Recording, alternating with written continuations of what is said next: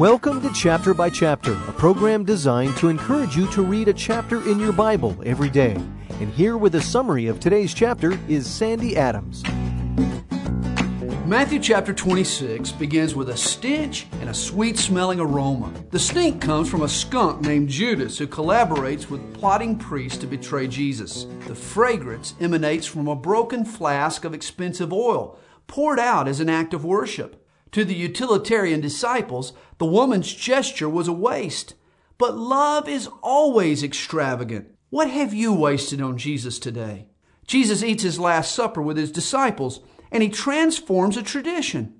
For 1500 years, the Passover spoke of the Exodus from Egypt.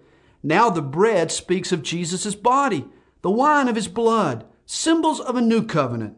Jesus knows his disciples will deny him, but Peter refuses to believe in his own depravity. Before the sun rises, a rooster will crow, I told you so. In the garden, Jesus engages in his deepest struggle. The cup he asked to be removed is not the cross. Jesus had accepted the cross. The cup was the pain of rejection.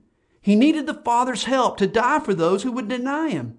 The bloodthirsty Sanhedrin run Jesus through a mock trial. They accuse him of blasphemy.